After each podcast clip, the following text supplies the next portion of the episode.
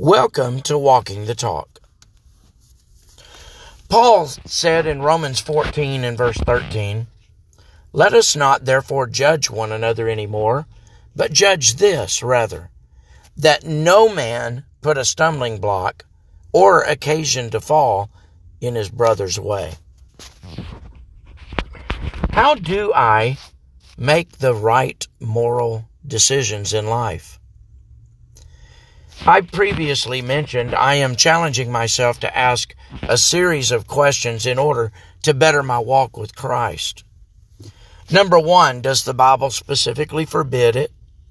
If it does, then the obvious response is to say no and walk away. Number two, do my authorities forbid it?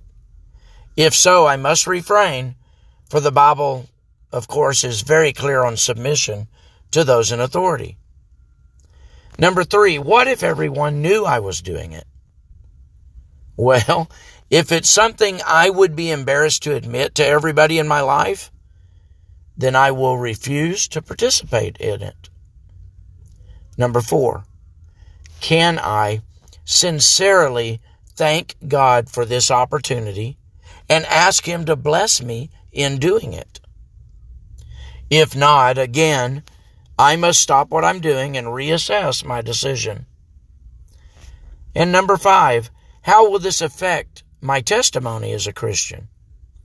Will the act I am about to do make my walk as a Christian better or worse? If it doesn't make it better, then this too should stop me in my tracks. I want to present one last question before moving forward with a moral decision to make. Question number six speaks to the influence I have on other people.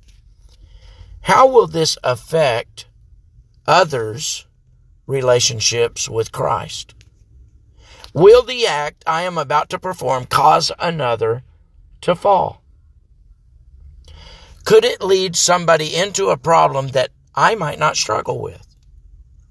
Is it possible for me to have liberty to do something that could cause another to stumble? Consider the eating of meats principle here in Romans.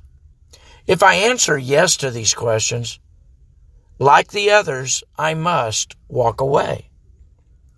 It will do nothing but hurt another brother who himself is struggling with doing the right thing. If the act will negatively affect my brother's relationship with the Lord, I will, of course, willingly refrain. To sacrifice for my brother is an honor. Jesus said there's no greater love than that of a man who lays down his life for his friend. Look, I will lay down my life and consider the needs of my brother first. After all, isn't that what Jesus did for me? Absolutely. I am so thankful Jesus calls me his friend. I'm thankful for the brother in Christ who shared these series of questions with me. And I hope as I use these questions to challenge myself, others might also gain a benefit as well. This life is a wonderful journey. But without a premeditated approach to dealing with all of its struggles, I could easily find myself lost and frankly hopeless. Thank you, Father, for loving me so. Join me next time as we continue to walk the talk.